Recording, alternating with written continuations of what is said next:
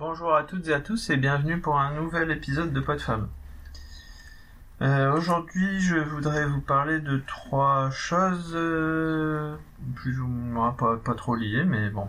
C'est pas grave, c'est pour changer, pour varier un petit peu, parce que je voudrais finir un petit peu mon ma petite série sur euh, tout ce qui est course, euh, tout ce qui est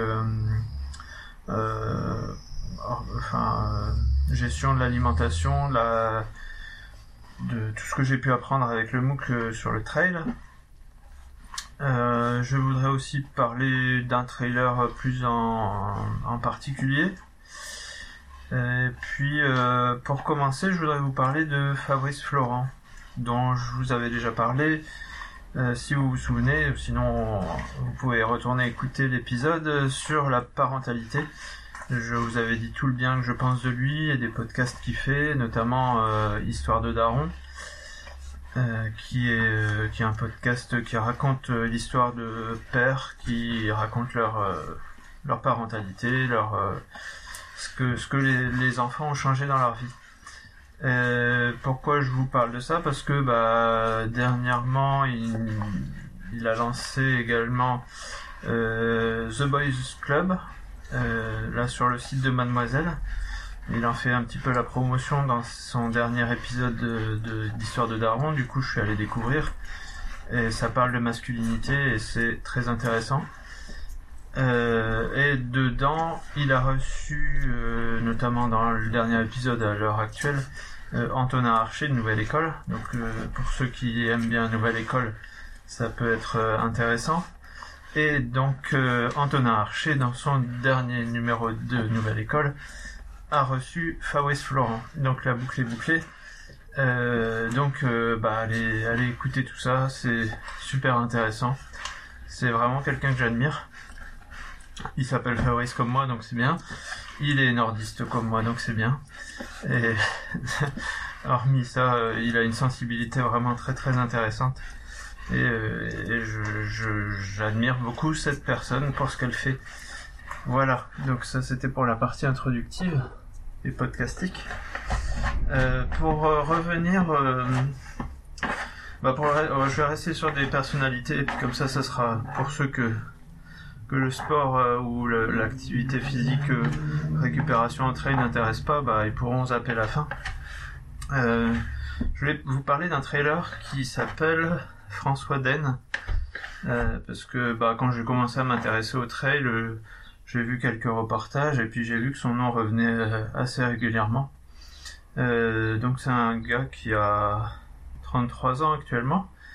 Au départ, il était kiné. Il a commencé à faire de la course à pied, du trail assez jeune hein, quand même. Et puis depuis euh, une bonne dizaine d'années, il, s'est lancé dans les trails euh, ultra trail. Donc euh, en général plus de 100 km. Et il pulvérise pas mal de records. Mais donc il était kiné et il est devenu vigneron. Donc il a un, il a un domaine et puis il a une famille, des enfants et, et à, à côté de ça, il, il fait des ultra trails et il fait pas qu'un peu et il pulvérise un peu tous les records. Euh, Il y, a, quelques reportages assez intéressants à voir sur lui.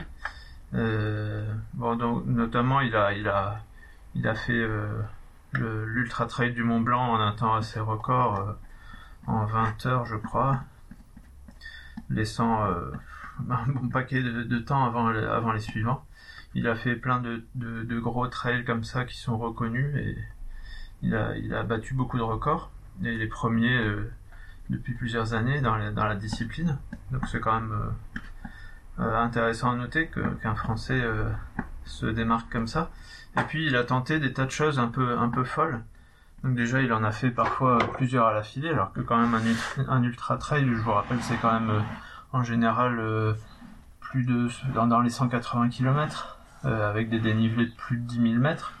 Euh, donc euh, en général, euh, c'est pas en deux jours qu'on est remis de ce genre d'épreuve, mais euh, il en a même euh, aligné plusieurs euh, à la suite. Euh, je sais plus si c'est dans le même mois ou en tout cas dans le même trimestre, c'est sûr. Il en a fait trois ou quatre. euh, il en fait au moins quatre par an. Et l'an dernier, il, non, c'était pas l'an dernier ça. Ça devait être il y a 2-3 ans et il s'est attaqué au GR20, euh, donc la traversée de la Corse. Donc euh, c'était intéressant pour moi puisque moi je l'ai fait, euh, euh, en 2000, donc euh, j'avais euh, j'avais 25 ans, je l'ai fait euh, avec à pied, hein, en itinérance avec le sac à dos. Euh, avec un tout petit peu d'entraînement de marche à pied, pas énorme, mais j'étais, quand même assez sportif et, et voilà, j'étais prêt physiquement. Mais euh, c'est quand même un, parcours super difficile hein, pour euh, quelqu'un qui a juste l'habitude de randonner dans des chemins normaux. C'est, de la randonnée de, montagne avec parfois un petit peu parfois, parfois un peu escaladé, c'est surtout que c'est très très abrupt avec beaucoup de cailloux tout le temps, il faut vraiment faire attention là où on marche. Et il y a des dénivelés énormes quoi, c'est tous les jours au moins 1000 mètres de dénivelé. Et euh, bah, les étapes, il y en a une douzaine je crois. Euh, donc euh, 12 étapes. Euh, Je pense que j'avais dû les faire en moyenne en 6 heures. Donc forcément avec sac à dos c'est un peu plus dur. On va un peu moins vite, on court pas, c'est sûr. Et puis, et puis voilà, et puis donc on, mais bon, ça fait euh, 6 heures fois 10, ça fait 60. euh, allez, j'ai dû le faire en au moins 70 heures, mais en m'arrêtant pour dormir euh, 10 fois quoi. Et lui, il a voulu le faire euh, d'un trait et, battre le record parce que c'est quand même, euh, ça a été fait déjà avant. Et lui, il l'a fait en 60 heures et quelques, je crois. Non, non, il l'a fait. Non, je, me trompe. Il l'a fait en 30 heures et quelques. Donc, euh, oui, moi je l'ai fait en 70. Lui, il l'a fait en, deux fois moins de temps. Et c'est du, de la montagne et c'est. Et, donc, on y passe la nuit. Il faut avoir une météo quand même assez favorable parce que sur les cailloux, quand il pleut, qu'il y a du brouillard ou, n'importe, bah, on risque de tomber. S'il fait super chaud, on a du mal à tenir aussi. Donc c'est quand même un quelque part un, exploit quand même de, faire un, parcours aussi grand en courant et d'un trait. Donc là c'est c'est aussi euh, 180 km environ, mais euh, bien bien bien pentu, bien rocheux. Et euh, dernièrement là c'était justement l'an dernier 2017, il a fait euh, le John Muir Trail aux États-Unis, qu'il a fait euh, 360 km, je crois. Et donc là, pareil, en une traite, euh, 360 bornes. Euh, donc euh, en général, sur ces sur ces épreuves, enfin c'est c'est pas des courses, hein, euh, c'est pas des courses officielles. Il, il se il se lance le défi, il se chronomètre et, et voilà. Après, euh, il, il fait valoir euh, le, le temps qu'il a fait, quoi. Et euh, donc il a quand même toute une équipe qui le qui l'encadre et qui l'aide. Lui, il porte rien du tout ou juste euh, deux trois barres euh, énergétiques et un peu d'eau éventuellement, mais même euh, il a même pas de camelback. Il a il a il a vraiment rien, mais il a des des, des porteurs qui l'accompagnent et euh, qui lui fournissent tout tout le ravitaillement et tout le matériel dont il a besoin quand il fait des pauses, quand il a besoin de se de récupérer, etc. Mais bon, donc du coup, il a fait son dernier exploit et forcément, il a battu le record de je sais plus combien, de quelques d'au moins une heure ou deux, je sais plus. Enfin bref, c'est il a fait ça en deux, un peu plus de deux jours, en s'arrêtant de temps en temps quand même pour faire une petite sieste, hein, mais euh, enfin deux, trois jours, euh, trois jours d'affilée à courir. Bref, c'est c'est assez impressionnant. Et alors, il, c'est un gars, bah, donc je disais, il, il est vigneron, il, donc il, il reste quand même actif dans sa vigne, il, il essaye de gérer sa famille en même temps. Alors on le voit arriver au milieu du GR20 avec sa famille, ses enfants, etc. Il a toujours le sourire et puis euh, il arrive quand même à, écouter ses enfants qui lui expliquent que- qu'il y a eu une averse. Donc ce, petit reportage, vous pouvez le voir sur... euh, bah, vous tapez... euh, François Den, Corse, vous allez le trouver. Et, plus récemment, donc celui sur, son trail aux États-Unis. Et donc il reste assez simple. Et, par exemple, quand on lui demande, parce qu'il est grand, il fait un plus d'un mètre 90.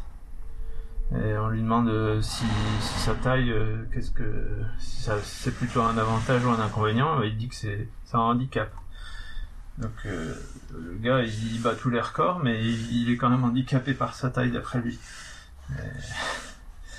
Et, il il a jamais eu trop de problèmes physiques, mais c'est assez impressionnant l'endurance qu'il peut avoir. Et à la fin d'un ultra trail ou à la fin de ses courses, il arrive euh, frais comme un gardon. On n'a vraiment pas l'impression qu'il s'est tapé euh, des dizaines d'heures de course. C'est assez impressionnant. Voilà, donc euh, bah, nous on va revenir à, des distances plus courtes, mais donc pour parler un peu de récupération après une course, on va dire de plus d'une heure sachant que bah, y en a qui vont plus courir euh, sur euh, euh, sur des petites distances pour perdre du poids par exemple, qui vont aller courir à jeun, et qui vont faire du sport. Et là, l'objectif c'est de perdre du poids ou de d'aller puiser dans les graisses. Donc là, on va pas on va pas tout de suite reprendre du sucre pour remplir les réserves, puisque là l'objectif c'est de, de, de reconstituer les réserves à partir de ses propres réserves afin de perdre du poids. Mais on va partir du principe que bah, vous êtes rentré dans un, cycle sportif d'entraînement et d'endurance. Vous venez de faire une course. Et, là, comment, récupérer au mieux pour pouvoir continuer après l'entraînement, pour pouvoir euh, après s'améliorer encore sur, euh, sur l'endurance?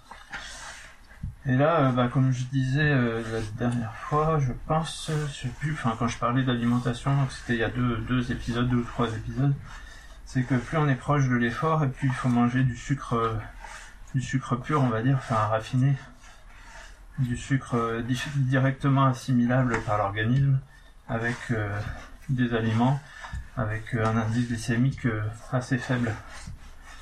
Et donc juste après la course, bah, c'est ça reste valable, c'est-à-dire que pendant les 30 minutes qui vont suivre la course, euh, le corps va, va essayer de reconstituer ses, ses réserves parce qu'il a été, il a été, euh, il a dû puiser dedans. Donc l'objectif c'est de reconstituer le stock de glycogène. Et là on peut, euh, on peut aller se, moi je, bois jamais de coca par exemple, ou quasiment pas. Euh, je sais pas que j'aime pas, mais c'est pas dans mes habitudes. Mais après une course, bah j'aime bien boire un, un verre de coca. Euh, il faut pas hésiter à, à, taper sur le chocolat, les fruits secs, euh, le pain d'épices, tout ce qui va ramener un petit peu de, de glucides. Et forcément énormément boire. Alors boire tout de suite après l'effort parce que bah, on a souvent été un petit peu en, en manque, on a été un petit peu déshydraté. On a perdu euh, un litre d'eau par heure à peu près. Donc si on a bu un petit peu déjà pendant, pendant l'effort, bah, c'est déjà bien, mais il va falloir encore reconstituer. On a pas mal transpiré. On a beaucoup de déchets à éliminer au niveau sanguin. Donc les reins vont devoir travailler et éliminer tout ce qui, tout ce qui traîne. Et donc euh, l'objectif c'est de boire beaucoup tout de suite après la course, mais aussi euh, dans les jours qui suivent. Parce que pour reconstituer le glycogène, il va falloir, euh, pour chaque gramme de glycogène, il faut à peu près 3 grammes d'eau pour, pour, euh, pour reconstituer tout ça. Et je le sens, je le sens énormément euh, depuis que je fais des sorties de, de plus d'une heure et demie. Même déjà à partir d'une heure et demie. Euh, j'ai vraiment besoin de beaucoup boire. les jours d'après, j'ai toujours soif. Et, et même le, le, le, le risque, c'est que parfois on pense qu'on a faim. Et ça, c'est Bertrand Soulier, il, en parle régulièrement et je l'ai vraiment constaté aussi. C'est qu'on a l'impression parfois d'avoir faim. Alors on se dit, ouais, bah, j'ai fait un, gros effort euh, hier, avant-hier. Et donc du coup le corps a faim, euh, je, vais, je vais manger. Mais, parfois c'est juste que c'est la soif qui, qui crée la faim. On pense avoir faim alors qu'en fait c'est surtout qu'on a soif. Donc euh, pas hésiter à boire pendant les jours qui suivent, pas seulement juste après. Et donc après bah, on peut reprendre une alimentation plus... Enfin il faut baisser après dans les jours qui suivent reprendre les, les, les, glucides avec euh, des taux de des, indices glycémiques euh, plus faibles, donc on repartir sur des pâtes, sur du riz, sur des, choses plus complètes sur des fibres, chose qu'on a un petit peu évité juste avant ou juste après la course, afin que ça se digère plus vite et, et mieux. voilà sur pour le côté nutritionnel et alimentation et boisson.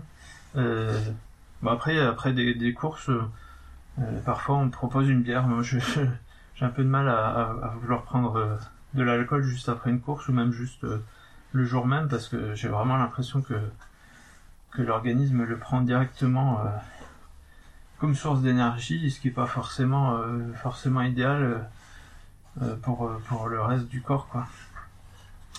puisque l'alcool, effectivement, a un sucre. Hein mais euh, du coup il passe directement dans le sang. Euh, bon, c'est pas, c'est pas, c'est pas super, euh, super idéal. et après, côté récupération, et, je vais parler un petit peu de, des étirements parce que c'est un chapitre qui a été pas mal traité sur le MOOC Trail et Ultra Trail. avec un côté, il paraît que les étirements c'est pas si bien que ça, on voit ce qu'on en est? Alors, euh, moi, pour moi, les étirements, c'était quand même quelque chose d'assez fondamental. Il fallait, euh, il fallait euh, en user sans en abuser, comme on dit. L'enregistrement a été coupé, donc je reprends. J'ai eu un problème de, place sur mon, sur mon enregistreur. du coup, la fin a été coupée et je vais devoir me faire une deuxième prise. Donc, je disais que bah, on entend parler un petit peu de, de, des étirements avec méfiance euh, suite à des études récentes euh, qui, disent que dans certaines circonstances euh, les étirements ne seraient pas aussi bons qu'on le pense. par exemple en, en échauffement, c'est plutôt contre-performant de s'étirer avant de avant un effort parce que les, fibres sont détendues et les muscles seraient moins performants. Alors ça c'est surtout valable pour les sports explosifs. Euh, ceux qui aiment bien s'étirer avant, euh, avant, avant de courir par exemple, euh, il vaut mieux allier l'étirement avec une activation du muscle juste après pour, pour que ce soit plus efficace et, et que ce soit voilà que, que ça donne plus de de puissance au muscle. Mais c'est pas la, partie la plus importante. La partie la plus importante, c'est euh, le côté étirement après l'effort. Euh, juste après un, gros effort, une course ou euh, une sortie longue, quelque chose d'assez éprouvant, il est déconseillé de, de s'étirer juste après parce que les muscles sont encore chauds. Donc on va effectivement pouvoir s'étirer plus facilement, mais on va avoir tendance à à tirer encore plus sur les, sur les fibres musculaires qui sont déjà un petit peu abîmées par, euh, par l'effort. Euh, ce que j'expliquais dans les courbatures. Euh, et donc, vaut mieux pas s'étirer juste après, juste à chaud. Il vaut mieux attendre au moins un quart d'heure, une heure, deux heures, avoir pris sa douche, etc. Et, et peut-être pas trop forcer le jour même. On peut, on peut, on peut étirer tout ce qui est les muscles qui n'ont pas servi directement à l'effort, parce que par exemple, quand on court, on peut avoir des tensions qui se créent euh, dans le dos, dans les bras, dans les hanches. Euh. Là, il n'y a aucun problème, on peut, faire ce qu'on peut tirer dessus sans problème, puisque ce ne sont pas ces muscles-là qui ont donné, euh, qui, ont, fourni l'effort maximal. Par contre, par contre, pour les jambes, on peut s'étirer rapidement, mais pas, trop, pas trop profondément. Euh, par contre, dans, le, dans MOOC, les entraîneurs conseillent quand même de garder une, séance de, d'étirement euh, plus. Euh, enfin, une, grosse séance d'étirement par semaine, au moins 48 heures après un effort, et, pas, au moins 24 heures avant un autre effort. là, ça va être une séance où on peut, on peut on peut tirer sur les muscles pour garder un petit peu de souplesse, pour éviter que, les muscles se, rigidifient trop, pour prévenir des blessures. Et, voilà, pour. Euh, bah, simplement pour, être mieux dans son corps et, garder de la mobilité et de la, souplesse. Voilà, donc en résumé, euh, juste après l'effort, euh, enfin, pas, juste après l'effort ni juste avant, euh, pas d'étirement, ou euh, si c'est après l'effort, ce sera euh, un quart d'heure, une heure, euh, voire plus euh, juste après pour, euh, euh, éliminer euh, tout ce euh, que les, les muscles ont, gardé comme, euh, comme toxines et euh, comme acide lactique. Donc euh, ça a plus un effet de purge du muscle en, en forçant pas. Et euh, garder, et donc ça, ça sera une séance plutôt brève et pas, pas, pas, pas trop violente. Enfin, pas trop violente. Une séance plutôt brève et assez douce.